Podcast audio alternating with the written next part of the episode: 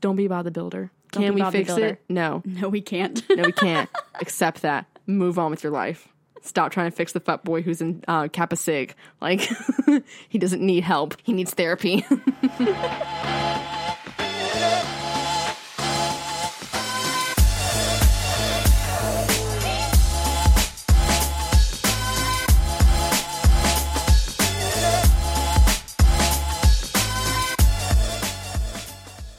Hey there, gals. hey there, gals. I'm Hannah, and I'm Emily. and welcome back to another episode of the Gals Guide. Welcome back. So, what has been going on with The Bachelorette? Oh my god, I finally caught up on it. I, oh my god, this. I want to hear your thoughts. I feel like I went in last time, so let's hear let's hear your thoughts. I don't. I. What the fuck is this season? Honestly. this I, I don't feel like I'm watching The Bachelorette. I feel like I'm watching like this new reality show where we're just like, let's just see if we can test Emily's patience.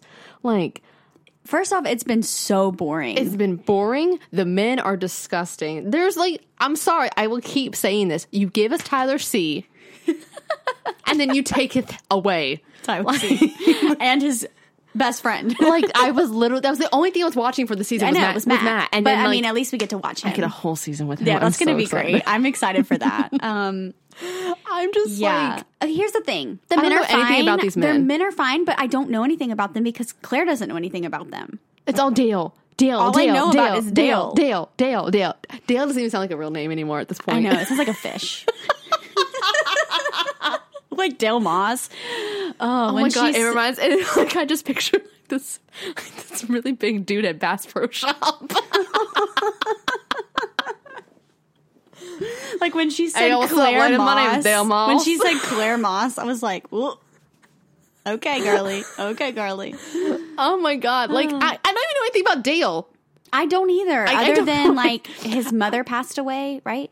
Was it his mother? his- Sure. yes, his Yeah. mother passed away, and that his mom would really like Clare. Like all I else, all else I know is that was another thing too. What you mentioned was that how m- many of the guys like look the same. Yes, they I- all look like there's two telling- guys that sit side by side, and I'm like, who are you? You look I know who identical. was. That's it. Yeah. I know who Yosef and Dale and mm-hmm. Bennett and Easy because I like Easy a and lot. Easy. yeah, and Bennett.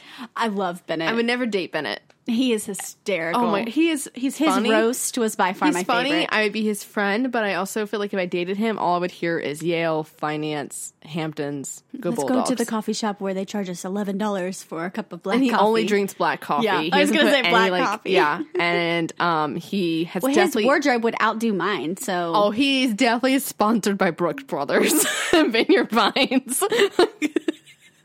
Burberry, I could like see it. oh my god!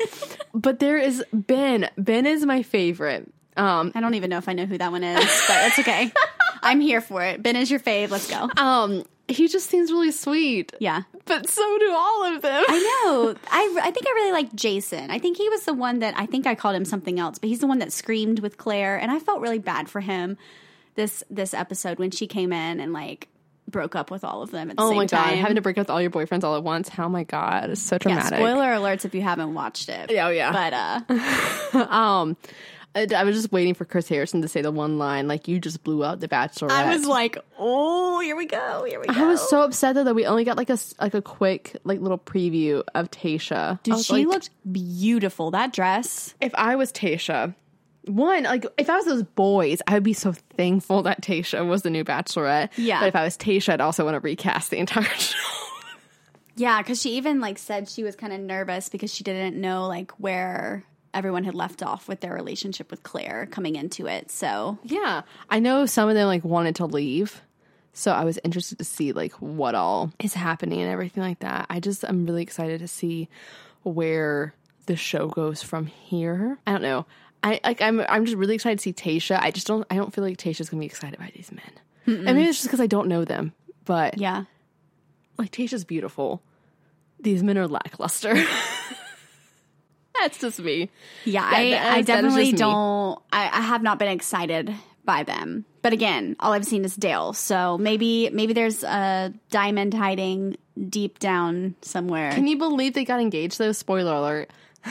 I probably should say spoiler alert before the spoiler, but um, It's okay. Can you believe they got engaged though? After how long? It's been like two weeks. Well, I hadn't watched it yet, and then I went on Instagram, and the first thing to pop up was Dale's picture of him proposing, and so I was like, okay, cool. So, I mean, I knew that was where it was going, but I was like, are you actually joking me? Like I know, like whenever the show happens, because I will say, it, like we said before, it does take two months for them to film it, and so like it is very rushed to begin with. But most people, like I go back to um JoJo and Jordan, who that season of Bachelorette was when it's like 2016, um, and they were supposed to get married this year. So like that's how long their engagement was. So, it was like lo- it was like enough to go ahead and like say they did it, and then give them time to actually date like a normal yeah, couple. like you get typically will. engaged, but like you're like just like you're dating. you're dating. yeah, yeah, out Like- in the real world, not inside of the bachelor and bubble. Yeah. So like I know like them. There's Rachel and I forget her fiance's name. They're still engaged. They haven't planned a wedding yet. I do know that Rachel. I feel like I think she comes on in this next episode though, um, and talks to Tayshia because Rachel is like the only like black girl who's been um the Bachelorette, and so I think she talks a little bit about like, the pressure of that and everything um with Bachelor Nation, and then someone else comes on.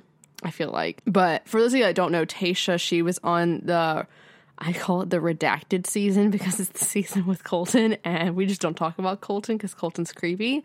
Um, for those of you that don't know, Colton, uh, like was quote unquote he he's the only bachelor that didn't get engaged. She just like started dating the girl. Like she she felt weird being engaged to him and like not knowing him, but then he ended up um, she tried to break up with him and then he ended up stalking her. Um, so Wonderful. that's we why I call that. it the redacted season because he he's creepy. Yeah, he's like full on like stalking her like after she like tried to break up with him and everything like that.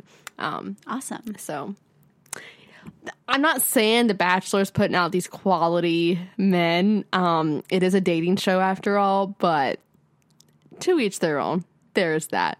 I still think I should have gone on for Matt James' season. I will keep campaigning that um, until the season comes out. So if Matt doesn't end up with anybody, I can therefore have him.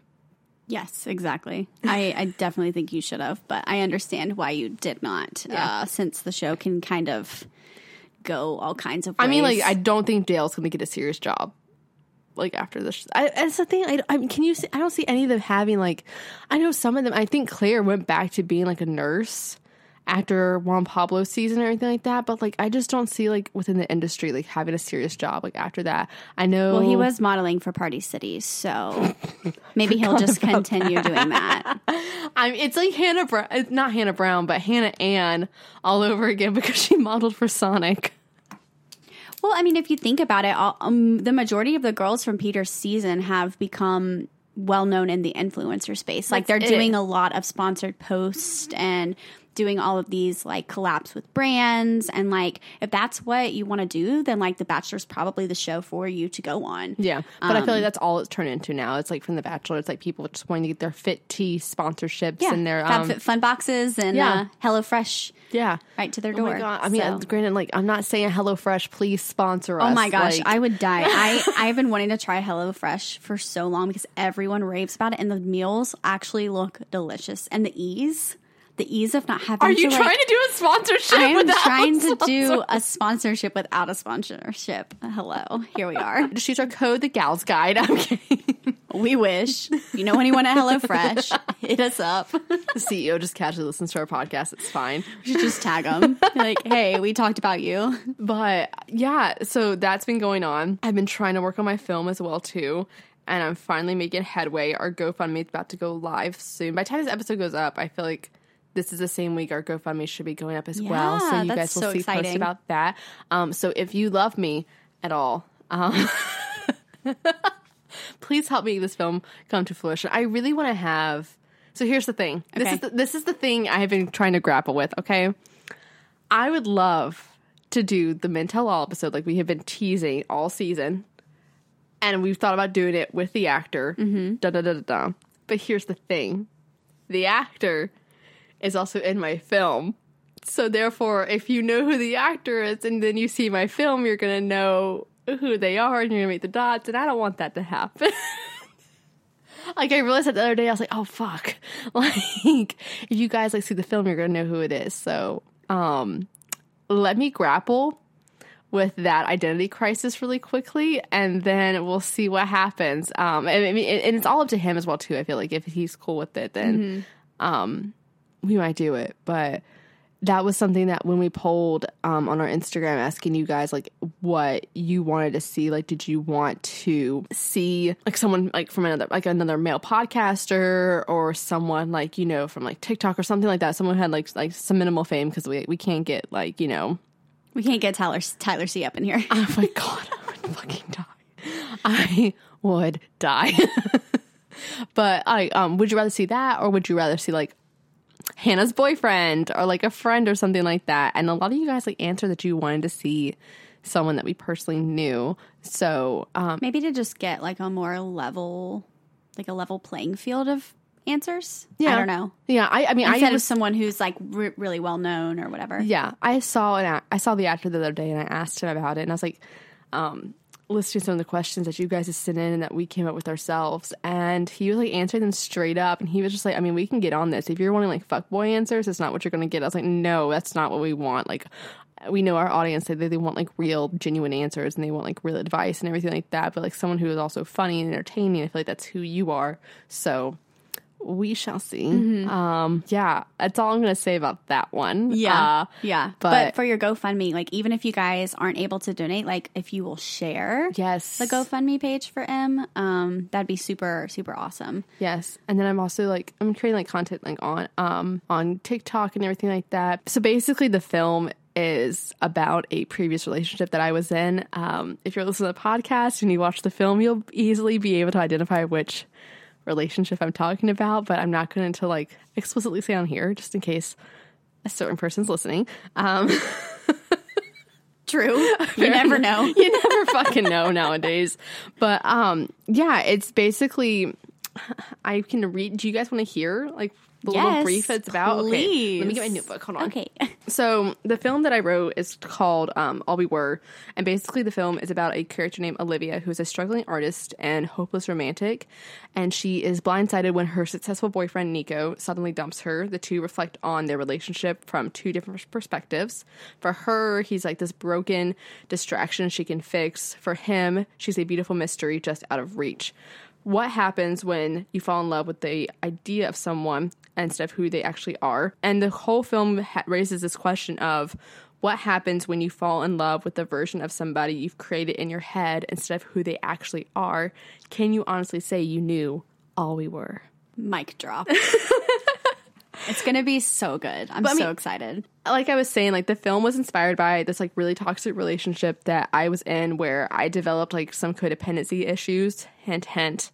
With today's episode. Yep.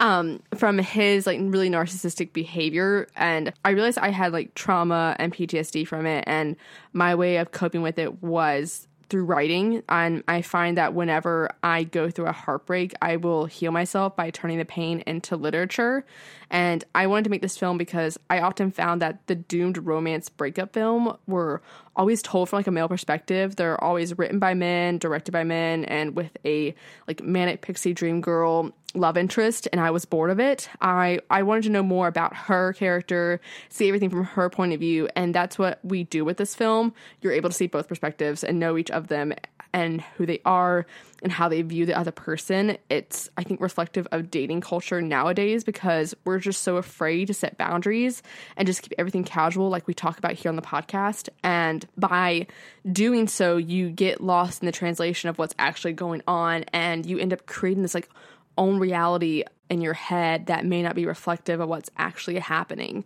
And so when you guys like if you guys donate and if you don't like I totally understand like even just sharing it like Hannah said like does do a lot of help but uh, your support not only are you supporting like a female filmmaker like myself uh, but you're supporting a cast and a crew heavily made up of women people of color and people of the lgbtq community uh, who most of us have just graduated in the worst possible job market and economic crisis of our life.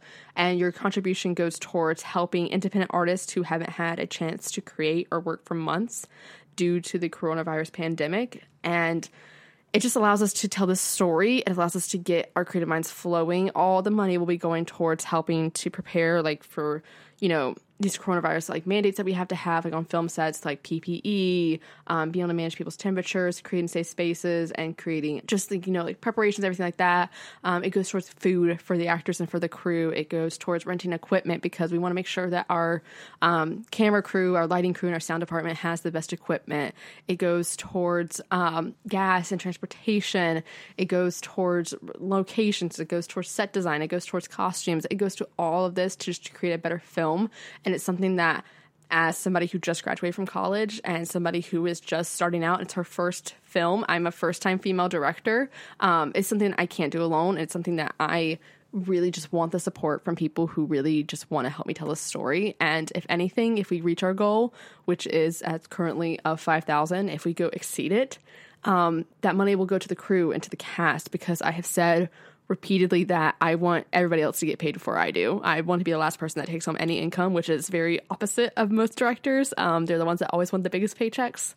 But I really just am so appreciative to everybody that's working on this to help me tell this story because I don't think it's a story that it's a it's a story you hear often of like a breakup and a doomed romance, but it's from a different point of view, uh, and it's a perception that you don't see often. I feel like a lot of times with these kind of films, the male director, the male writer, it's like it's a vengeful film, like fuck this bitch that broke my heart kind of thing. Like you see like Garden State, you see 500 Days of Summer, you see Eternal Sunshine, Spotless Mind, Marriage Story, all those kind of films. Um, it's always all from the male perspective. It's like, oh, poor me. Um, and I always go back to 500 Days of Summer. It's my favorite film. But like with that, like you're supposed to be like, oh, like fuck you, Summer. Like you broke Tom's heart, but really the Tom's the villain. And with this one, it's very similar in that retrospect that neither one of them are the hero. Like that you would think that one person is the um you would think Nico is the one that is the worst or of the two, but really, if you look at it, like Olivia's character is not great either.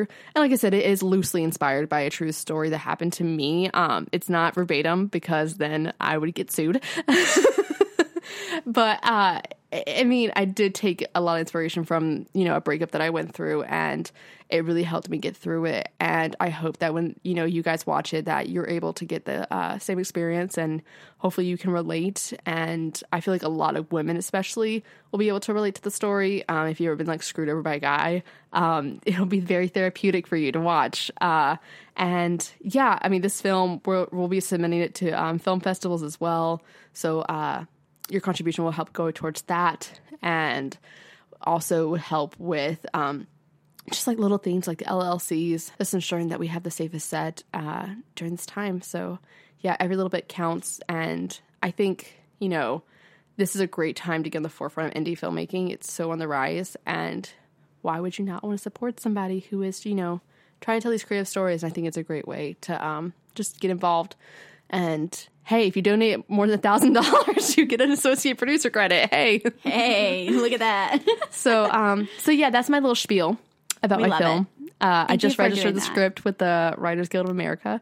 Did yeah. you really? Yeah, I did. So Look at you go! It's official, and we're doing it, and I'm terrified. Uh, but it's going to be great. I'm really, I'm, yeah. I'm really proud of you for I've like been, taking the leap of faith and just doing, just doing you. it. Thank you. That's what a lot of people and not waiting for someone to to like like. I like that you just kind of like head on like did this yourself and like put it together because I think that shows like how important this is to you and shows your drive and like I don't know. I just think you're gonna do big things. Thanks. So. Yeah. Welcome. that, I mean, that was like one of the biggest um, piece of advice. Right before I graduated grad school, my uh, two mentors they sat down with me and they were like, you know, if you could emulate somebody's career, like who would you want to? And I said, you know, well, obviously like Phoebe Waller Bridge or, you know, Issa Rae, uh, all these great women who are showrunners and created their own shows. And they were like, well, the thing is with those two people, especially, like, they didn't wait for somebody to be like, they didn't wait. Phoebe Waller Bridge didn't wait for the BBC to give her Fleabag. Issa Rae didn't wait for HBO to give her Insecure. They went out and made their own content. Issa Rae made a show on uh, YouTube called Awkward Black Girl and Phoebe Waller Bridge made a one woman show on, on theater called Fleabag, and someone from those networks saw it and was like, "Hey, we want to give you a show. Do you want to come on?" So they didn't wait for permission, and that's something that I feel like I've never done when it comes to my career, like art and everything. Um, and I never like changed it for anybody else, and I just want to be able to tell my own voice and I I mean, I love it, and everybody who's working on it has been super supportive, and they're all really excited about it.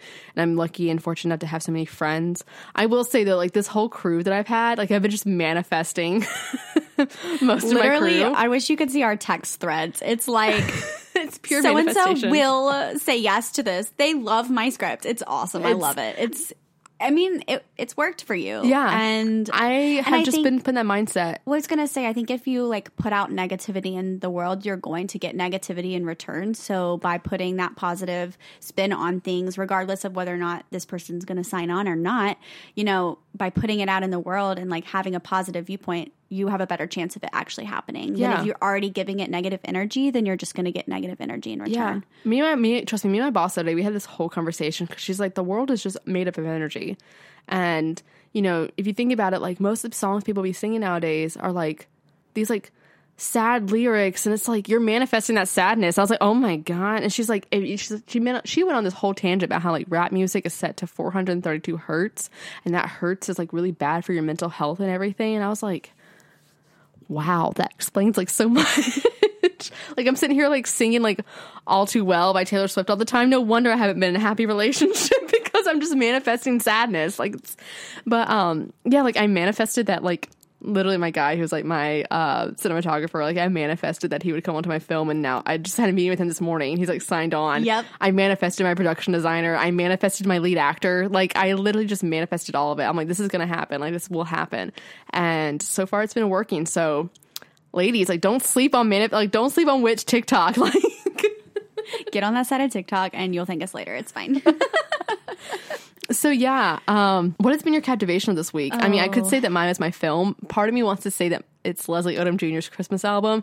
Part of me also wants to say it's Babybel Cheese. Um you have three captivations and that's fabulous i love it um i don't even really know i, I think just like i don't know like i'm trying to think of something that like you've been I, really into like gold jewelry lately. I have i actually just got these two necklaces but you're not like a gold jewelry target person. I am Oh, you are? Oh, i don't wear silver did you think i was silver what the fuck did I think you were silver? i think i have like three silver pieces What the fuck? it's okay it's actually okay um i don't think silver looks as good on me as gold And I i wear a lot of gray though. Oh my god. Okay. I know. I still wear gold with like uh, my engagement ring will will be a gold band. These are new things that I am learning. Here we are. I mean, if you get me silver, like I'll wear silver, but I I, just think I've given you a you silver have, necklace. you have. I've worn it. Uh, I just prefer gold. I have more gold pieces. Okay. Just now that you know. I'm just kidding. Wow. But I got these two. I I really like your chain necklace um, that you have, and it's like way too expensive for me. So um, Wait, Target. eh, that just like regular circle one that you have that you wear all the time. It's not even chain. It's um, the herringbone one. the herringbone Gotcha. one. Yeah. I just didn't want to drop a pretty penny on a necklace um, right now. Um, so I went to Target and they have some really cute options there. Also, Forever 21 has some. If you're in the, if you want like a, like a, just like a plain necklace that's more of like a statement, uh, that's kind of what I've been wearing. So gold jewelry. I really want some gold hoops. I'm on Amazon currently looking. And yeah, that's pretty much it. Other than that, I don't really have a captivation. Or so. you can use my link on Instagram and shop with Mejuri because I'm a Mejuri partner. Listen, I love Mejuri, but not yet, not yet, not yet. Mejuri sponsors me. Maybe we can get them to sponsor the podcast. Oh my god, I would die. I'll reach out to my girl. Please reach out to your girl. Oh, Mejuri. Goodness. What about you? well, you already told us your captivation. so- Yeah, it's uh, Babybel Gouda cheese. cheese. um, it's also uh, it's gonna be okay. Listen, like after, the day after Halloween, like hands down, I'm listening to Christmas music. Like I have been jamming to Leslie Odom Jr.'s new Christmas album. Uh, Tori Kelly has a new Christmas album. I'm ready for it, but not yet. You gotta get on Like it, the man. week of Thanksgiving, maybe But the like day the classics are my favorite. The classic ones, like the Spotify playlist, like classic holiday is my jam. I also like Ariana Grande's, which I will also will say too. I had a realization the other day. Hannah disagrees with me. Okay, listen, I for some reason I was listening to Obvious, and it I love obvious, and no one gives it enough credit, and it makes me sad. it Anyways, sounds like a Christmas song. uh, I disagree, but that's okay. I don't To know why. Maybe it's my synesthesia. I don't know. It could be. It could also be that that album, that her, this album is so cohesive, and Christmas albums I feel like are very cohesive. It just has a cheery vibe to it. Like my favorite is officially just like magic. Um, it's been the song I manifest to. um, that is such a bop. it's my favorite. It's so good. Um, I got me some rose quartz. You know, I had on Halloween. I set my rose quartz out underneath the um the moon, the uh, the blue moon, the neon moon. um, I set my rose quartz out. I set a cup of water out. I got me some moon water. I cleansed some rose quartz. I set some intentions on it. I may or may not have done like some magic or something like that. Apparently, um, so you know we're just waiting to see if these. Man- I've been like on manifestation. I've been getting my shit together. You know, You've it's been like a productive boss lately. Like You know, you have just been like we in the, boom, boom, boom, we in the boom, last boom. couple weeks of the 2020. I might as well like get my shit together now. I'm so getting ready for can go into the 2021. new year with like your goals are already starting. You know, Mhm. I don't know what I'm doing after my film. Um, so L.A. yeah, I, that's my, possibly. no. yes. It's I will be in LA Just next year. I just meant like just don't know when. The I just don't know when. We don't know when. Don't know when. Have no We know idea. the location. we don't know the time. Yeah, I know. I know the destination. Um, I'm figuring out the directions. Um, I gotta get my ish together for my music. yeah. I'm so excited for your album to come out though soon. Mhm. I'm starting. I'm gonna start to plan kind of like who I want to work with as far as like marketing and all that. We get we we know we know that we did an episode last year at the end of the year called Manifest Your Dreams in 2020. And like, listen, maybe that didn't happen this year because you know 2020 was its own bitch. I feel like I Um, need to go back and listen to that and be like, what did I actually not do? I definitely did not accomplish my New Year's resolution, which was moving to LA. It's fine. Um, okay. No one could expect it I was going to release an EP in 2020 and it's, It's still fine. not happening. It's so our two big goals didn't happen, but they are on the horizon. They're on the we horizon. We see them. We can see them. we the reached future. 10,000 downloads in 2020. Yes. So Yes. we have conquered that goal and everything.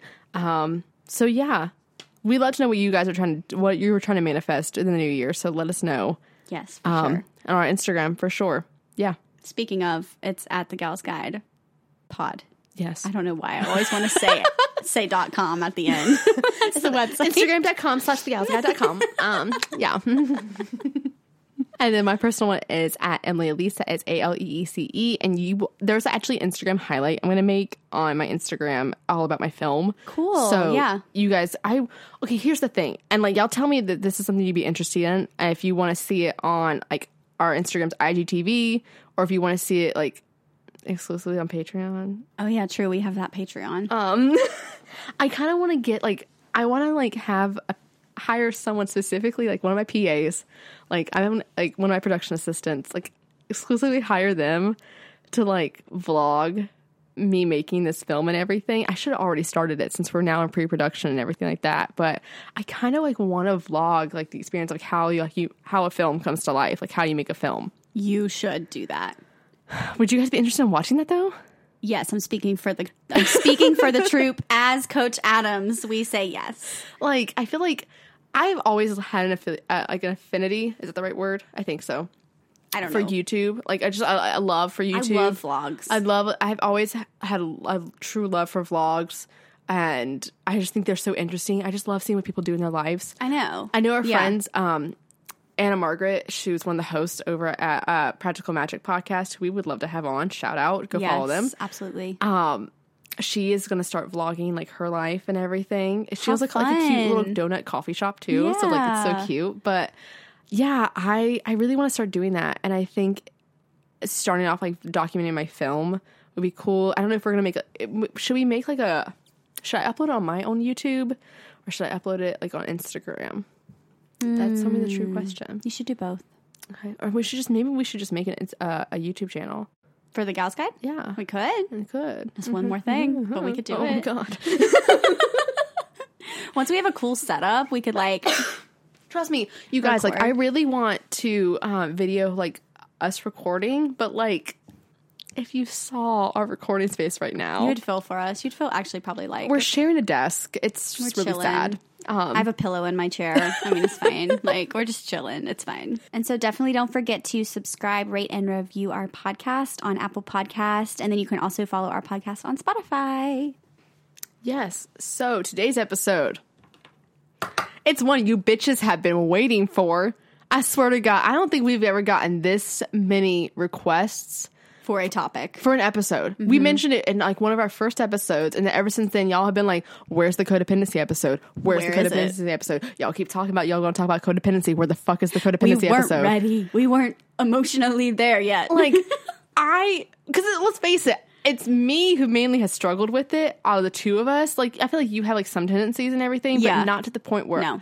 like it was like from traumatic abuse, like I Right, was. right, right, yeah. And I was like, I told Hannah, I was like, I every time we like thought about doing it, she's like, Do you want to do the codependency episode? And I was like, I'm not ready. Like I'm not ready. Like I'm not ready to talk about it. Like I just don't know. Yeah. I don't know how to talk about it. Well, yeah, and like I'm never gonna push you to like talk about something you're not ready to talk about. Yeah. So And it was just like I know what it was, I knew what I was experiencing, but I didn't know how to put it into words where someone like you guys would understand.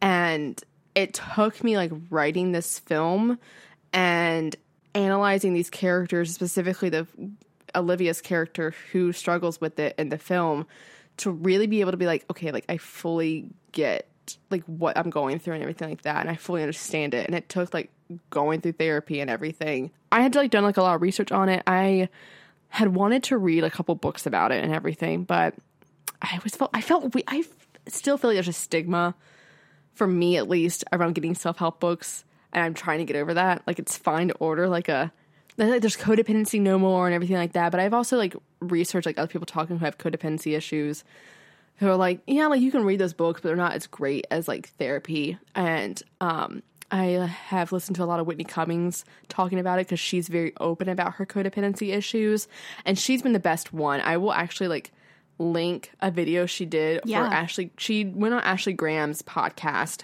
and she talked about it a lot, and it's really, really insightful. And I really encourage you if you feel like you struggle with codependency issues, read her book or like listen to that interview because it's r- really helped me understand it a lot better because I had a hard time putting my feelings into words, and I feel like she did a great job of um, executing that. And so, yeah, I mean, with codependency, there's like a diff- there's many different ways you can go about treatments for it. I mean, some people will go to like 12 step programs, which I did not know was a thing. I didn't know that was a thing either. Um, I thought like whenever I heard codependency, and I feel like a lot of people think about this, um, I always thought like, oh, like you're so Im- enmeshed, immersed, whatever the word is. And I think there's also enmeshed. I don't Um, know. I have no idea. What, like each person in the relationship is so like I thought codependent mean that you two like co like were like both Oh, dependent on each other. Yeah. Like to where you couldn't be without each other. You were both that way. But I didn't realize that only one person could also Mm-hmm. be that way as well. And that's really what it was. It's where codependency is really just like and this is what Whitney Cummings says as well too. I did not come up with this like de- definition of codependency, Yeah. but it's just the inability to tolerate the dis- discomfort of others. It's the need to be needed and always feeling like you have to fix people and fix something. And that's why I always say like don't be Bob the Builder. Um, you can't fix it. Yeah. And a lot of people like they try to figure out like I think a lot of it comes with uh, attachment issues, how you ever you were raised as a child, um, like those first two years. Um, if you felt like you ever struggled with like abandonment issues or things like that, um, I feel like that's where it usually arises for me. Um, and I never really thought like I had a bad childhood.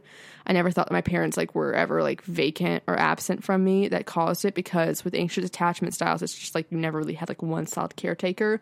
I had multiple caretakers. I had my mom, but she had to work all the time, so I had my grandmother and then I had my dad, all this stuff. Um and I always just like my childhood mind, I guess, just could like want to figure out a way to get my mom to stay. And I felt like if I was a good behaved kid, then she would stay. But even though like I couldn't wrap the head that she just she wasn't leaving me, she just had to go to work. Yeah, um, your yeah. two year old brain can't wrap that head around it. Um, and then when I got older, I got into middle school and was severely bullied to the point where I had like no friends. And I thought that if I was prettier, if I thought I dressed better, if I was nicer, if I was funnier, if I was something better, that people would like me and I wouldn't be alone and I would feel like I belonged. Like I was so desperate to be popular. It was so sad. Like how like pathetically desperate I was. Like that's all I was obsessed with was how to be popular. Like just reading books and like always being envious of the popular girl. Um, like I always wanted to be Regina George or I wanted to be like Ali, like in Pretty Little Liars, whatever it was. Yeah. Um, I was always just so envious and like I just it became like an obsession. Like I just wanted to be popular because I just wanted people to like me. And I thought there was something wrong with me because I didn't have a boyfriend until I was 16.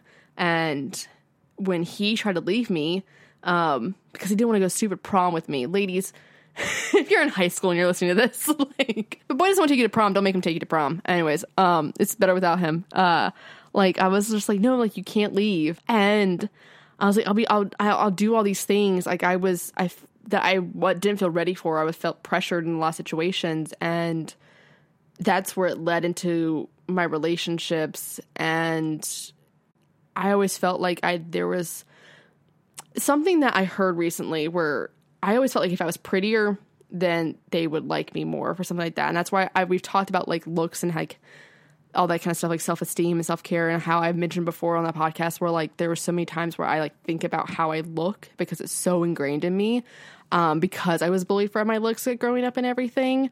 That someone mentioned the other day, they were like, "It's not that you're not pretty; you're just not your type." And I was like, wow, no, like if I think about all the girls that I think are pretty, they are like tall, tan, blonde, like the stereotype of like American Beauty. Um, and I finally realized lately in my like later years that I was able to like stop obsessing over my looks because I didn't need to fix them. And I started like paying attention to how I affected other people and just trying to fix them instead because if I fixed them, then they would somehow stay. And I just became obsessed with someone else's perception of me. And that's like one of the main like key factors like of codependency is the obsession of how everybody else in the world perceives you. And honestly, like the career I'm in, it probably I should not be in this career. Like, let's be real. Like Since you're like on Like- television. yeah, like being in the media, like, oh my God. it's very true. I'm gonna like I I I try to act like I had this really tough exterior and like if someone calls me like if I was ever get called in the tabloids, I hopefully wouldn't have a negative reaction to it. And, it's it's just because I'm trying to get a better self worth, and that's the thing with codependency and people who have it is just thinking that their self worth is in other people and not themselves. And it's something that it takes a while for you to realize. I always felt like I needed to take care of other people's feelings before my own because if I if they did if they loved me and if they if I made them happy, then they wouldn't leave me. That's what it all goes back to. I think um, is always self sacrifice um, and putting other people's needs first. And I realized that that was a bad thing when I had a friend who told me that, and you've told me this before too. And I don't think I don't think that you or my other friends that mean it in an insult or anything like that, and mean in a negative manner. But whenever I've told you about like my friends who don't want to be my friends anymore, they're all, and like they've called me toxic or something like that. You're like you always like you're like the least most toxic person I know. And I've had a friend tell me she was like you're so like selfless in your friendships. I can't imagine what you'd be like in your relationships. Like how could somebody ever say that you're a terrible girlfriend? I'm like that's probably not a good thing that I am so selfless, like in my friendships, that I'm so selfless in my relationships that I do not matter at all, that I will put someone else's comfort and happiness before my own to where I go to bed at night and I'm crying because my needs are being met, but their needs are being met. Like, and it's not like I'm asking, like, it's not like they're asking me to make these sacrifices and to compromise for them by any means. It's, my inability to say no and that goes back to our, our episode we did like two weeks ago um, called how to say no uh, it's a very important one if you've struggled with codependency issues that you need to listen to because it's not just relationships that i think could have codependency affects it's work as well too um, i always want to feel like i have i feel like i always have to hire like my friends like for my films and that was something that i really like kind of conquered with I doing was this say you branched out past people you were like comfortable with. Like And you're that was- working with new people. Yeah, and that was really nerve wracking for me Yeah. because I wanted to hire. I felt indebted to hire my friends Mm-hmm. because I'm like, well, you've supported me all this all this time. Like, I know I should I should hire her or him or them like as my producer because you know they helped me for so long with all these other things like that. But just because they helped me in the past or they're my friend doesn't mean I have to like I cast them or hire them my crew. And I I told it to the actor um, because when I wrote this film, we were friends and it was over quarantine and everything like that. And I write better when I have someone in mind.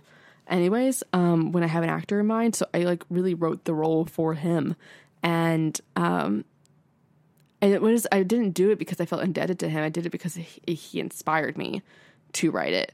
Um, and I just coincidentally ended up casting his friend to play his character's friend in the film. um, not because I felt indebted to him, just because it was easier with COVID and everything like that, and someone who'd already been around all of us and everything. So like I felt safer with that, and he's also talented, and I've always wanted to work with his roommate as well. Right, right. Um, but yeah, I really gave up the notion that I felt like I had to hire people I knew with this film, or that I had to hire because I really went into it like I have to hire all women, and I was like, stop hiring them just because they're women. Like, what are they good at? Who is best for this position? And um, yeah, like that's what I really went into, and I was able. Is there a lot? Is there a lot of straight white guys in this film? Yes, there's a lot of straight white guys working on this film. I'm not going to deny that. Um, but they're talented and they're good. They're good. They're good. They're good. I they're would- going to make your film good. Yeah, and I had to like look there and analyze. Like, I could have casted one of my really best friends um, as my character's best friend in the film, um, but you know, when I looked at it, I was like, who wants to be in this film? Like, this one person is jumping to be in this film, and it's a small freaking role, and she's talented. Yeah, I'm gonna hire her, um, even though like I just met her. Um, and so there was that reason I wanted to like bring those people on, and I just wasn't doing myself a service if I had hired just people I knew, like who didn't have experience, like in production design, for instance. Like I could have easily done that, and I know other filmmakers who have done that. They're like, oh well, like I'm just gonna hire this guy because like he's my friend, and I know he can he can probably do it, even though like he went to school like for screenwriting or something like that. I was like, no, like I want to hire somebody who like their choice of concentration was production design. Like they know what they're doing. I don't have to explain a job to them because I don't know what the fuck I'm doing. So like I've always said like I want to hire people who are smarter than me on a set. I don't want to hire people who like I have to train them how to do their own job because I have enough shit going on already. And I feel like you can relate to that too. Um like with Oh, your yeah. music. There's so many times that you could have like easily hired your film your friends and stuff like Yeah. that with your music. Yep. But um But I pick the people that are good at their job and know what to do so that because I don't know how to do that part of it. Yeah. And I think admitting that like you um like you need help is one thing. Oh, yeah. I feel like people who have struggled with codependency like they struggle with asking for help because then that means that shows a sign of weakness in a way and it shows that like you you're not in control of a situation and they need to be in control and that's something that I struggle with the most is my like I'm I'm such an Enneagram eight. Like I need to be in control of the situation. Most directors are like that. I mean, that's why I did, went into it, and it really made me take a step back and just think like, what? Okay, what can I control in this situation? The situation. Whenever I had anxiety around things that were not going the way I planned or meet up to my expectations, I would look back and be like, okay, what can I control? I can control how I react. I can control what I say. I can control um, how I feel about this certain thing. I can't control what this other person says to me.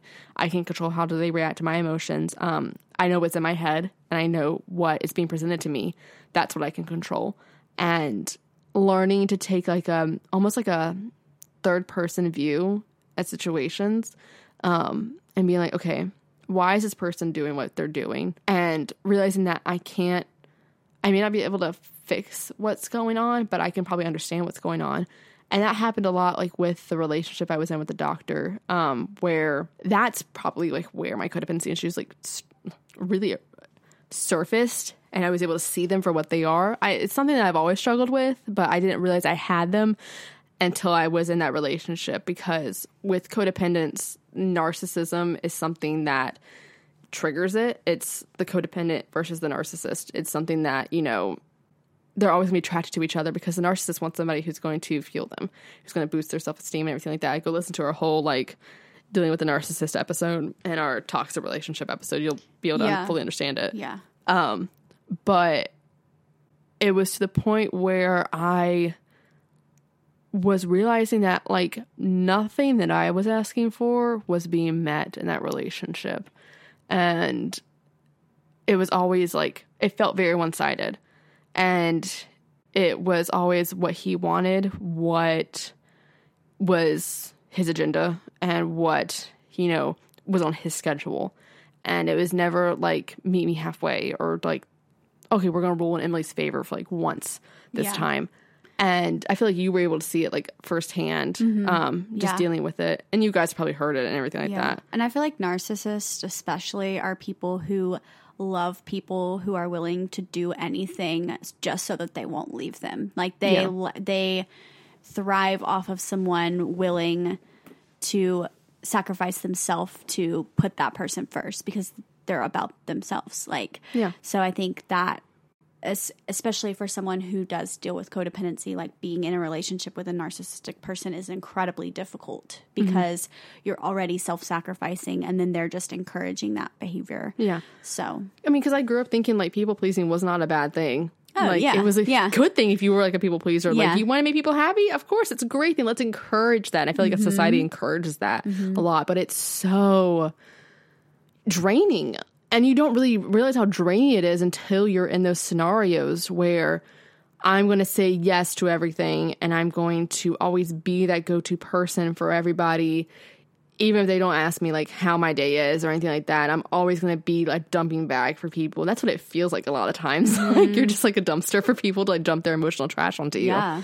And it's And- really hard to say no to people Yeah. when you are in that, when you are a people pleaser. Yeah, like I can't say no to you. Like who am I if I say no to you? Like I feel like a terrible person if I say no to mm-hmm. you, but really you're not. Like no one can be everything for everybody. And it's learning to just kind of stand up for yourself.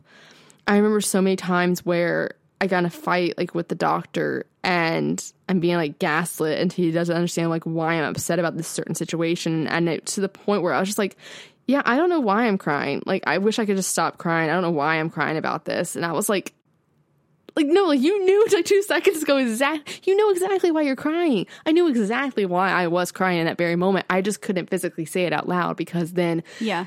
it would upset him and god forbid he be upset. I should only be the one person upset here. I shouldn't i shouldn't have to have him be upset. Like i it's all my fault. It's my blame even though i did nothing wrong in this scenario. I mean this is something that recently just happened with me where you saw it. I had two guy friends who do not like each other.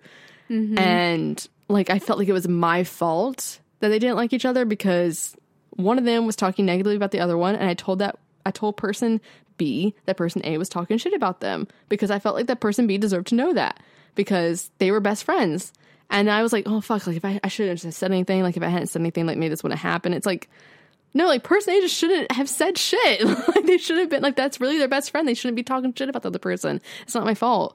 Um, and they should fix it. Not my. It's not my responsibility to fix their friendship. Yeah. Um, and I felt like I was like, oh no, like I, you know, if I just like you know kept my mouth shut, like no.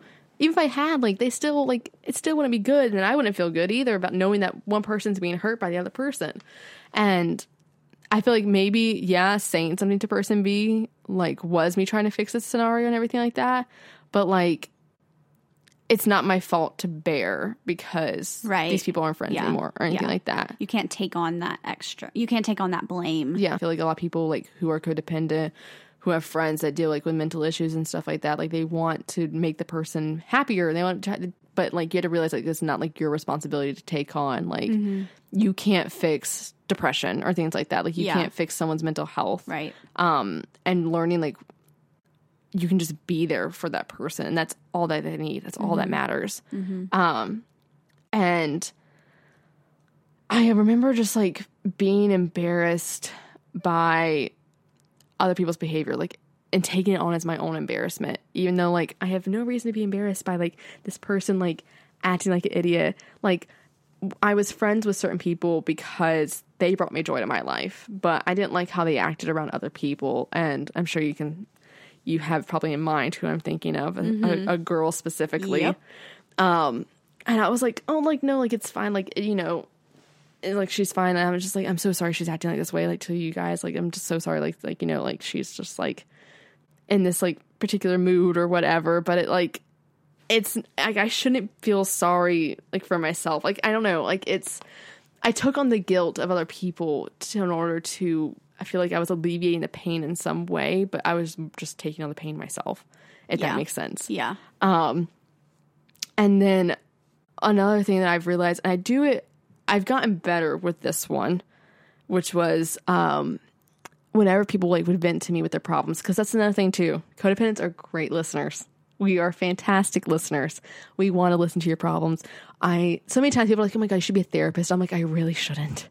I really shouldn't. It would not be healthy for me to be a therapist. Oh my god, I it would be the most toxic job for me to ever have. Yeah. because I would feel like I need to fix every single client's problems, but I cannot. And if a client of mine like was struggling like with like like suicide or anything like that and they took their own life, like I would feel so heavily responsible for it. Like there's something I could have done. Like I could have seen it. I could have seen those warning signs, something like that. And um I just like always like would feel like I had to fix someone's problems that they came to me with them. But really they just need somebody to listen to. And there's so many times like now, like with you, whenever you come to me with problems and I'm like, do you want me to listen or do you want advice? Like I need to know ahead of time, like, do I need to keep my mouth shut or like do you actually like want my opinion? Right, right. Um, and it's something I've gotten better with and learning like boundaries in that way because I feel like codependent people don't have boundaries really at all. Um, and they're the ones who need it the most because uh, I don't think codependents are easy to. They allow themselves to be easy to, to be taken advantage of. It's not that people take advantage of them; they just allow it um, because they want to be there for everybody. Because if they're there for you, uh, you won't leave them. If they can fix your problems, and they won't leave you. And that was something I realized when I sat down with one of my friends. We were in Austin, Texas, and I was telling him about um, my previous relationship and how I was just like, you know, uh, the musician, he came to me and told me that he had depression and everything. And I was like, I feel bad. Like, I feel like there's something I should do. And he's like, why do you feel like you need to fix him? And I was like, because if I fix him, then he won't leave me. And that's how I've always felt. Like, I always felt like if, you know, I was a better friend, then I, my friends wouldn't leave me. Or I felt like if I was a better girlfriend, or if I was able to like help them solve this problem, or if I was, I was able to, you know, oh, he's never been in love before or he's never seen love. Uh, if I show him love, then he'll love me back. And that's not how it works. And it's so it's so sad when I hear that back now. And I was explaining this to like my my friends who are my screenwriting pals, um, this film and that Olivia's character is like the kind of person where like she realizes that Nico's the kind of character that's never been in love or he's never seen love from his parents and she's like well you know his mindset like well if i love him then he'll see love and maybe he'll love me back. And i remember reading that to my friend he was just like oh that's so sad and pathetic. And i was like okay yeah it is. Yeah. And not and he had no idea like that it was based off of something that i thought myself. And that was something that i mean i, I literally thought that with the doctor like the doctor straight up had like a terrible childhood. And i asked him one time i was like have you ever been in love? And he was like no, like I, I can't, I don't think I've ever like really seen love. And I was like, it is my duty to show him love. Like it is my duty because therefore he will love me back. And it's just like, that's not how this works, fam. Like that's not at all. Yeah. And like I would, I would put so much discomfort over myself. Like I just remember there'd be many times where, you know, I'm thinking of situations where like I would go somewhere with a guy, like the musician, for example. Like I would go out with him and I would like, hey, like, do you want to go to this like film screening? Like it's really big, like with this film festival and everything like that. And he's like, yeah, we can go, but like I'm probably gonna want to be in bed like by ten o'clock. And like I didn't want to, I didn't want to leave like by nine. Like I want to be there the whole night. Like all my friends are there. Like I want to see this. I want to go to this like huge thing with my school and like this film festival that the school's having and everything like that. Like I want to be there the whole night. And I would be like, okay, like yeah, like we can go. Like I remember like being like, yeah, we can go and I'll just like we can just leave early. But really, the real, realistic version would have been like, okay, here's the options. We can go and like you can get an Uber home early, or um, I can just go by myself. And he was just like, well, you can just go by yourself then. And I was just like, you know, it's fine. Like that's fine. Like you would have been more unhappy going with him having to leave early when you really wanted to go and stay all night than uh, going alone. Like going alone's fine. Like you know everybody there. You don't need him to go. And it was putting Yeah. myself and like what I wanted first and realizing that's okay. Like I mean, we ended up breaking up. Like he didn't really care about me that much, but like still like But you would have spent the whole night worrying about him and worrying Yeah. about whether or not he was having a good time instead of just going and embracing being there with people that you wanted to be there with Yeah. and staying the whole time and doing what you wanted to do. So Yeah. And I don't think I'm independent to a fault or anything like that, but by like realizing that like I I can do these things alone and like if somebody else doesn't want to do it with me then that's fine. But it's made me more comfortable with my independence, I think. And I'm able to, you know, not think about what other people are so worried about and caught up on um, the whole time while I'm and I'm able to be more present. That's the thing too. Um, that I feel like a lot of people like worry about like when they're like codependent is not being present by worrying what everybody else in the room is thinking, like trying to like temperature check the whole room and making sure that everybody's fine and trying to be a good hostess. Yeah. When and having that like worry in the back of their mind, like if I don't do X, Y, Z, they're gonna leave. Like yeah. I think and it's the control thing. it's that like oh they're gonna leave they're gonna leave they're Yeah. gonna leave and like you're always constantly worrying about that and then you're not able to be present because you're worried about that so Yeah. Like I straight up I remember with the doctor when we had our first discussion of like what are we? And I don't know if I've mentioned this on the podcast honestly, but when we were trying to define the relationship, I like told him I was like, you know, like if you don't want to put like a label on this, like then I'm out. Like I need that security kind of thing and I deserve to know like where we stand. And he told me was he, something that you wanted Oh yeah, like I was very Like, you adamant. wanted that yeah. yeah And cuz I didn't get that with the college boy. yeah And um, he was just like, "Well, I have a fear of commitment. Like I'm super selfish, all this kind of stuff." And I, he was just like, "I can't promise you a relationship. Um, I can only promise you like what here and now and kind of thing." And he made it sound really good, and I was like, "I can't bear the thought of leaving him now." Um, I, I'll be fine if I leave him later on. If it doesn't work out, I'll be fine. Fuck no, I was not fine. um, but um, I was like, yeah, okay, that's fine. We'll just do that. It's what you want. It's not what I want. But you but I don't want to lose you so therefore I will Yeah. do that for you I was like, I I needed to have some sense of him in my life. And I remember like when even um we broke up, I like had a conversation with my therapist. Like I still his phone like his phone number and my and his name in my phone. And um she was just like, Why do you still have that? Like why do you still have these photos of him too? And I was like, Well, like one, like I look great in the photos. but like I know I've never deleted photos of my ex, any uh, guys I've dated before, um, and I never really had photos of guys I dated before. We didn't never got to that point, uh, and I was just like, oh, you know, memories and stuff like that. And she's like, but why do you still have his number? Like, are you gonna text him? No. She's like, what are you gonna do if he texts you? Have a fucking panic attack? Why are you waiting for that to happen? Like, why? Like, why are you trying? That doesn't serve you in any way. Like, why would you want that? And I was just like, I just don't want him to forget me. She's like, why? Like why? Like why? Like what does him mem- like remembering you? Sir, like what does that do for you? It does nothing. You don't want like he's nothing to you. Like he will never be in your life again. Like why does it matter? And it was just like I just just this fear of abandonment like coming back and everything and just like trying to like understand like why I couldn't let someone just let me go. And still to this day, like I, it's a traumatic relationship, but I'm like a year later thankful that he broke up with me because he did something that I never had the courage to do. And if he had never broke up with me, I don't know how long I would have stayed in that because it was like this vicious cycle to where like we were just so intoxicated on each other that it was it was never ending and I couldn't see it because I was just so entwined in that relationship that like I thought I like lost a part of me and it took me a while to get that back and did I have unhealthy coping mechanisms of getting that back? Absolutely. I like just pushed it away. I didn't want to deal with it and I dated other people, but I was able to finally realize that like this is something that needed to happen in order for me to identify my problems because I had these problems all this time. I just never acknowledged them. I never would have gone to therapy. I never would have made this film. Like let's be real. Like True. never made this film. Art comes from pain a lot of times. Yeah. So Yeah.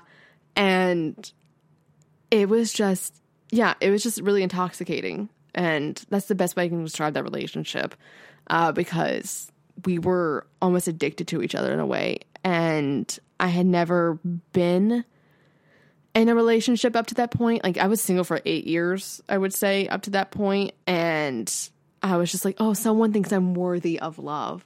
And this is the fucked up thing that hurts the most was like a week before we broke up, like I had told him like all my my trauma from my previous relationships. And he was just like, Well, why didn't you like you like why didn't you like leave him? Like, why did you stay in that relationship? And I was I like cried on his chest and was just like, because I thought like if like I left him then no one else would ever love me. And I didn't realize that that's the same thought I was having in that relationship with the doctor. It was like, if I left him, then maybe like no one else will ever date me again because I've been single for eight years. I didn't think I was worthy of love. And he told me, he was like, I'm sorry that all those guys made you feel so unworthy of love because you're not. And then I hated myself for weeks because then he broke up with me like two weeks later. And I was like, well, maybe he was lying. Like maybe he was right. Like maybe maybe I was right. Maybe he was wrong. Maybe I'm not worthy of it and everything like that. Like I just couldn't wrap my head. I was like, I did everything. I sacrificed my entire self for this person and they still didn't love me. Like why what am I doing wrong? Like why like what is wrong with me in a way? And that was what it always came back to, even after the college boy, like after we ended things and he didn't want me. I was just like, what is wrong with me? Like, why does this keep happening? And finally, I had to stop thinking that. Like, it's not my fault. And I, uh, ironically, I saw a TikTok that kind of like made me feel better in a way. This was recently, but it kind of like made sense. It was like if someone breaks up with you and they say like they have like it's because like they have commitment issues or something like that, it's not your fault. You were just so great that you brought the commitment issues and them and they realize that they like it's them that doesn't feel worthy enough for you in a way because they realize all the stuff that's wrong with them. They're like, this person doesn't deserve me. Like this person, like I can't be this person. This person, this person's so amazing, and I love them, and I'm like, I'm just into them so much that like, God, like I'm a piece of shit. Like I can't, like, and it makes them feel worse. So like, it's not your fault. Like yeah, in a way, and yeah. realizing that. I know it's like that's not verbatim what the uh, TikTok was, but um, but yeah, it took me like just rewiring my brain to realize that people who are a mess or damaged that like that's what codependents are typically addicted to. Like I, alcoholics are addicted to alcohol, codependents are addicted to messy people, and stop to stop searching for messy people and searching people who are whole. Like I think that's one reason why like the actor and I have still been able to be like really close best friends afterwards because even though like he he's he has issues, he's aware of them and he is doing something to actively fix them. And we we're both aware of each other's issues and we're able to talk about it and be adults about it. And i think that's why we are so close still to this day. I know that's like a huge long vent session. Like that's the entire fucking episode was just me talking about it. Yeah, yeah but but like this is this is like your like this is this is very important to you. and like I feel like everyone that just listened to that like needed to hear that, you know? Like I definitely feel like we should do a part 2 episode oh, with yeah. somebody like who is like in mental health or like therapy or something like that. But that's been like just my personal experience with it. Um and codependency is a beast. Like it yeah. Like I'm proud of you for being able to one go through that traumatic relationship, but also like learn something from it and mm-hmm. take things away from it because that's something that I really harp on in relationships that don't end well, whether they're friendships or with significant others, like trying to find the lesson that you learned. And I know you're done with lessons, but I got a master's degree. We're done. I think it is important to like after, you know, after you've had your time to cope to like take take a step back and look at it and kind of see like what came of it and how you can grow from it because I think that there's always something to take away from an experience that doesn't last and taking that into the mm-hmm. next relationship that you're in mm-hmm. and learning from it and being able to maybe even recognize it earlier on in the next the next time it happens. Yeah. kind of thing. because So- now I now I'm able to look at relationships and identify like what my wants and my needs are. And and instead of just sacrificing it all, you can yeah, put the boundaries in place that that needed to be in place in that other relationship. Yeah. Like in relationships that I go into nowadays, I'm like, I first at I, I my first initial thought was I need someone to, who can text me every single day, and that I should be, and I could say that up front, like. But then I like was able to take a step back. I was like, I don't need someone who can text me every single day. I can go a couple days without texting somebody. I'm a terrible texter, uh, but I need not someone. me. But like we go like but sometimes we go. we're just so busy. We're so busy now. but I need someone like who can touch base with me like Yeah, once a day. Yeah. Like whether that's like a hey, how are you? Something like that. I just I need someone who can be in communication with me. well, and you and you want someone who wants to. Yeah. Like I don't want to sit there and have like the like mundane small talk or anything like that. I don't need that. I, that's not what I want. I just want someone to know I just need someone to know that they're there for me and someone who supports me and someone who is loyal and wants to be committed to me and I can't do those like oh what are we kind of relationships like I don't do that anymore and um like if you want to be with me you have to commit to me if this is something that we're like you don't want to be with me then we are friends like I am not doing that where I mix like I become like their therapist or anything like that Like, I'm done being the therapist for people I love, and that's the thing. I love listening to people. I love, you know, that people can feel they can confide in me all the time like that. But learning like when, okay, is this person like just needing an vent? Is this person needing advice? And that's the same. I goes with my friends and my coworkers and other people like that. But we had wrote like all these things down about like the key signs of like codependency, and I think that I kind of nailed most of them You did, yeah, Um, definitely. but I one that stood out to me the most, like as I'm reading over this, is that you may you may do anything to hold on to the relationship, even if it's destructive, and be willing to compromise in order to hang on to the relationship because it's better than being alone. And that's like the thing that I feel like wraps up relationships for me. Um, is I got comfortable with being alone, and I'm fine being alone. Am I boy crazy? Yeah, I'm a Libra. Um, so I have a Libra moon and rising. Like I was like, "You're not a Libra, what?" I have a Libra moon and rising. Got you. I got Gemini Venus. Boy crazy is like the definite is in my blood. Uh, um, but I think because I have always idealized love and relationships. Granted, my parents like are the definition of soulmates. Like they've been together for fucking too many years 30 something years. I don't really know. I've lost count at this point honestly. Like high school sweethearts like ideal like couple. And so like they set the boundaries like they set like the standards like really high for me. Um and so i've always had this idealized version of love and i'm like god i'm 27 years old. Like why have i never had that? Like i never got that like teenage romance. I've never had somebody like tell me that they love me which is sad to think about but like i am was so desperate to find that, be married by the time I was 25, you know, like have all these goals, check all the boxes. And it's just like now I'm getting comfortable with being alone again and I like being alone. I I don't mind it at all. I don't need somebody to be in a relationship with. And I think codependence, you know, it's something that they struggle with. Like they feel addicted to love and because when you can fix someone else's problems, you don't have to worry about fixing your own. You don't have to think about yourself. You don't have to think about what's going on in your own life. You all your focus and attention is on them and how you can make that other person feel better because then that will make you feel better, but it's so narcissistic as itself. Like thinking that you can fix this person's problems. You are not God. Like you can't do that. Like you cannot fix this person. You don't know all this stuff. So you don't worry about asserting your own wants and your own boundaries and your needs because they don't matter. This person in front of you matters more. And if you can fix them, they will stay with you. And then that's all you want. You just want this person to be with you, even if it means that you cry to bed every night. You allow yourself to be abused. You allow yourself to just feel like a doormat.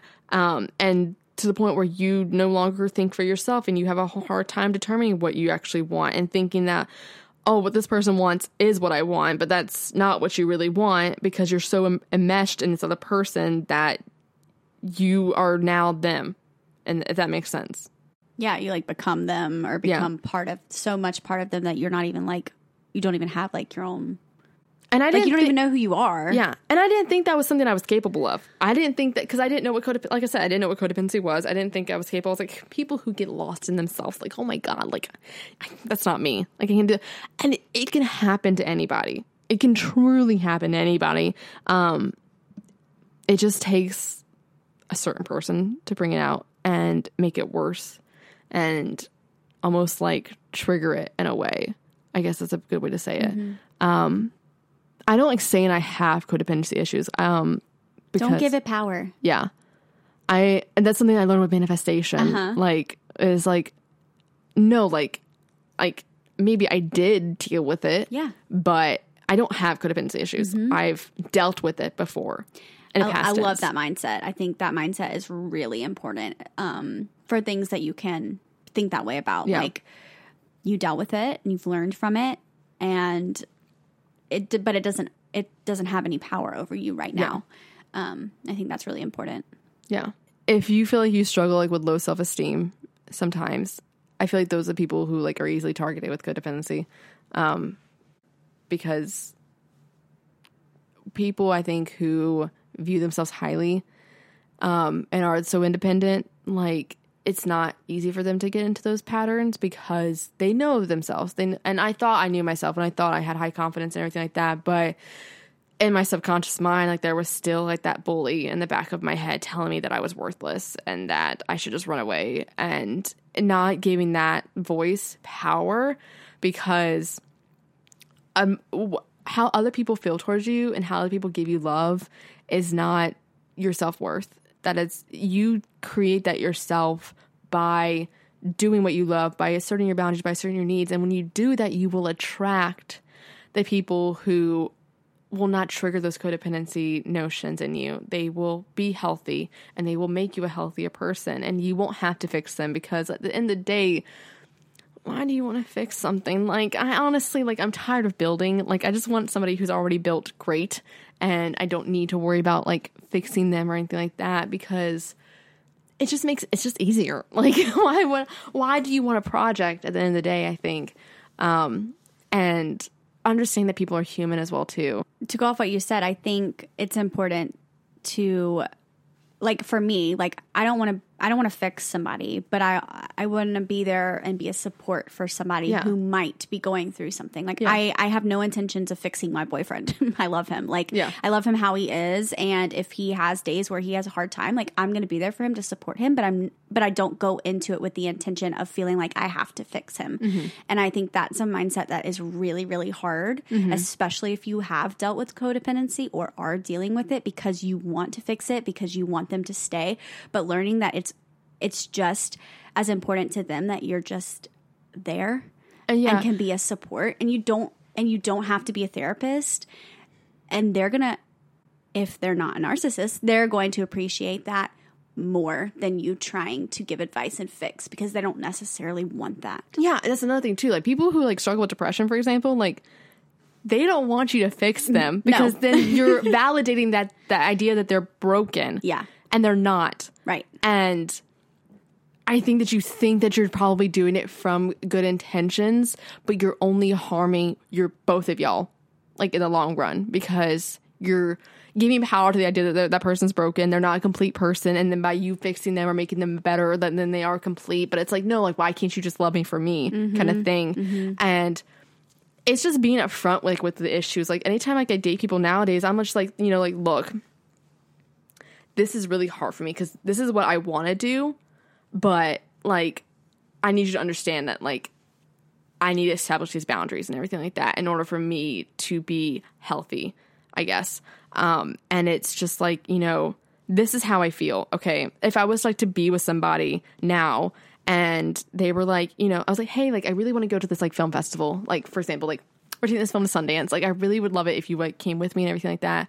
And they told me like, hey, like I can't. Like I I can, but like I may have to spend it like I can only like spend a couple days. Like I have work and everything going on, something like that. But like, okay, well, maybe it's just a better idea. Like, maybe I should just do this alone then. Like, you focus on your own work, I'll focus on my work, and we just keep them separate and everything like that. Like, you don't feel like you need to come with me or anything like that.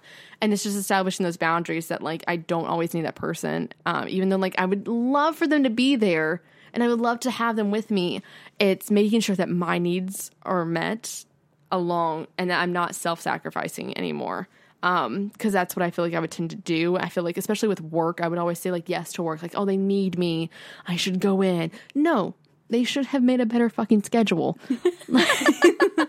They should have thought ahead. they, they should hire more people. Like it's not my fault. Yeah, or like it's not all on you to fix the problem. yeah. Or thinking that like you know or like if you say no, then they're not going to want to put you on the schedule. Like you, Yeah. like having those, you're having all of these worries that like they're not even the thinking about and they don't care. That's the thing. The I feel like a lot of people who have codependency issues, they think the universe is out to get them. The universe is not out to get you. Just because you don't do X, Y, and Z does not mean you won't get A, B, and C. Right, Like, right. That's not how the universe works. Yeah. You may And get a an alternate. lot of people think that. Yeah, it's just like no, like it will figure itself out. Like you will be okay. And I feel like I often worried about people judging me so much that I had to seem I was like tougher than what I mm-hmm. was. Because if I was mm-hmm. vulnerable, then that gave them access to me to hurt me in some way. And so I would shut myself off from vulnerability. I would shut myself off from intimacy. And I was open with that with the doctor. I told him, I was like, I have a fear of vulnerability. I have a fear of intimacy. He also thought that meant I had a fear of commitment, but it's not the same thing. I crave commitment. I crave that security. That's what I need in order to feel safe in a relationship. But I may struggle opening up to you because if I open up to you, maybe you're going to use those scars against me and make them deeper in a way. But I've learned over the years that there's power in being vulnerable. I think this whole episode is power in that. Yeah, Um, absolutely. And like crying, showing emotion, things like that. Avoiding that is not going to make you any better. It's only going because what the reason you're avoiding it is because it makes other people discomfort when you have to show emotions. When you cry, I it makes other people discomfort. It causes other people discomfort. So like then therefore I just I'm like no, I'm just gonna shut it down. We're just not gonna do that. We're just thinking that But then Ariana it just Grande builds and builds and builds, and then you just explode one day, Yeah. and it's not. It's and you- it's it not pretty. Could be your birthday. it's it's literally part of like life to experience and show emotions. So like do that. yeah. So Yeah, you and I think you think that you have control over it, but um, because it goes back, it almost goes back to that. It always goes back to the control thing. Um, but you can only control it to a point, and then it's just going to unleash on into everybody. And it's going to create more destruction, and it's almost like a ticking time bomb in a way. And it's just not a healthy mindset. It's better to be vulnerable but not overshare. And I think there's a fine line within realizing what that is. And I think it's just being honest with other people. Like, you know, I remember with the actor, like when I first dated him, uh, he would make last minute plans with me at some points. You know, granted, we started dating in the middle of COVID, so you know, there's that. Um, didn't really know what the plans were at the time. Um, didn't have an agenda, uh, but I was like, you know, like, hey, if you like want to see me, I, I love that you want to see me. I love that you're spontaneous, and I can do that too. And I feel like you've told this to your boyfriend as well. But like, yep. I I need a plan. Like I need you to make a I need you to like schedule a time with me ahead of time because like I want to see you so bad. I would sacrifice my entire sleep right now to go be with you, but like I needed I should I should sleep. Or I would be like, "Oh, like I, I have this homework. I should really do this homework, but like I also want to see them." Just because like I do my homework instead of seeing that person doesn't mean this person's not going to want to see me later on. Like there'll be another time for us to hang out. This person really wants to be with me. We'll find a time. Like it's not like it's a once in a lifetime opportunity. I feel like people who are codependent think all these scenarios are a once in a lifetime kind of thing. There will be another time, I promise you. If it's supposed to happen, it will happen. Um, it just may not be on your terms, and that's the thing. Um, and then I think the last thing that you know people who struggle with codependency, I know that I at least have struggled with it is when it comes to identifying like what real love is and whether that's your friendship, relationship, just because, you know, someone is attracted to you and there is chemistry and let me see let me see if I can figure this, figure this out. just because somebody wants your body doesn't mean that they actually want you. That's the like the be- like that's the most blunt way I can put it out there. Yep. Um, I feel like people who are in like who are codependent, they struggle with these short term relationships because it's a brief euphoria. It's this brief moment of time to where, oh, they don't really know who I am, but they're giving me satisfaction. They're noticing me as a person. And if I can only get that attraction via sex, then I'm going to take it that way. And that's not love. That that's not it. And you will be able to wouldn't you stop satisfying yourself with that and giving yourself that attention and accepting that as your only form of love um, you're going to open yourself up to other options and you're going to be able to identify other things and that's just setting a boundary for yourself being like hey like no like i it takes like we had to date for like a whole month before we can you know take it to the next level or whatever it may be or go on so many dates whatever it is for you personally to make yourself be like no like I know that this person actually wants me. They just don't want me for my body, kind of thing. And it takes a long time. And that's why I say, like, I, I guess it goes back to me, like, obsessing with my looks and things like that. Being like, I can fix myself all I want. It doesn't mean this person's going to love me. I can get lip injections. I can get bigger, bigger tits. Uh, I can work out as much as I want. That doesn't mean that this person is going to finally be attracted to me or whatever it may be. I can fix myself. I can fix them. It doesn't mean it's going to be love. And so you had to figure out what love means to you and I can't, that's not something we can tell you. Nope. Um, you have to work on yourself to identify what it may be. And for me, it took me getting heartbroken to the point where I was like utterly destroyed, went through trauma, had PTSD, um, all this stuff uh, to realize this is what it is. And I take relationships at a slower pace now, I think. Um, with the doctor, it was a very much a very fast paced relationship. And that's why I had nothing healthy to base it off of. And I think people who are codependent probably have that same like thing that they face where they don't realize like, oh, I've only been like, in these traumatic relationships. I've only been in these bad relationships. I don't have anything healthy to base it off of. And that was what it was with me. Like I didn't have a healthy relationship to base what love really looked like off of besides my parents and I don't really know the intimate details of my parents' relationship. Don't really want to know the intimate details of my parents' relationship. Um, so I think you just have to define that for yourself and it takes years. It's not something that you're going to be able to fix overnight. I'm still working on it a year later. Um, and there whatever it may be, there's resources, there's therapy. Um, I, I cannot commend therapy enough. Um, and you can go to therapy specifically for this. Um, you don't have to go to a generalized therapist. Um, there's books, but then there's, like I mentioned in the beginning of this episode, there's 12 step programs. Um, I, I'm gonna be honest, I looked into it at one point, but I was like, scared.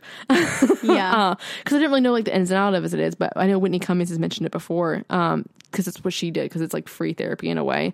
Um, where people who are codependent, whether no matter what it may be, sometimes it's relationships, because um, codependent can strive across many different fields, I guess, whether it be drugs, alcohol, kind of things like that. But that's when you get like really specific with it. But codependent relationships, there there are like twelve step programs people can go to because it's you treat it almost in the same way. Um, and how you would treat like 12 the 12 step programs like alcohol anonymous or narcotics anonymous whatever it is um so you can just look look up like what it is and a lot of it is based like in religion or anything like that but like you your the higher self can be whatever it is. It doesn't have to be god. It can be universe whatever you believe is a higher power. Um and yeah i don't know all the 12 step programs but i just highly recommend like looking into that seeing if it's a fit for you. Um and then yeah i, I feel like just doing more research on codependency just was a, was what helped me identify that and then seeking therapy for it um was what helped healed me and then just learning to identify things that trigger it and what my symptoms of it may be because it could be different from you versus me so yeah We love it. it's Thank a you. long fucking episode Thank my you throat for. hurts I, I could tell you were like cracking a little bit. Thank you for sharing that with us, though. yeah um i don't know what my survival tip would be this for this week i I think I feel like what you just said, like, learning to identify. learning to identify, finding what helps, what can help you, and what what resonates with you as far as trying to get through it. So. Yeah. And learning that you can't fix everybody. Yeah. because you shouldn't have to. Don't be Bob the builder. Don't can we fix it? no. No, we can't. no we can't. Accept that. Move on with your life Stop trying to fix the fuck boy who's in uh, Kappa Sig. Like, he doesn't need help. He needs therapy. And so that does it for today's episode of The Gals Guide. Make sure to follow us on Instagram at The Gals Guide Pod. also, like us on Facebook at The Gals Guide and become a Gal Scout in our Facebook community. You can also hit us up on our website, thegalsguidepod.com, and our personal social media, which will be linked in the show notes. Also, please leave us a review on iTunes. It really does help us out. So thanks for listening, gals, and we hope you come back for our next journey.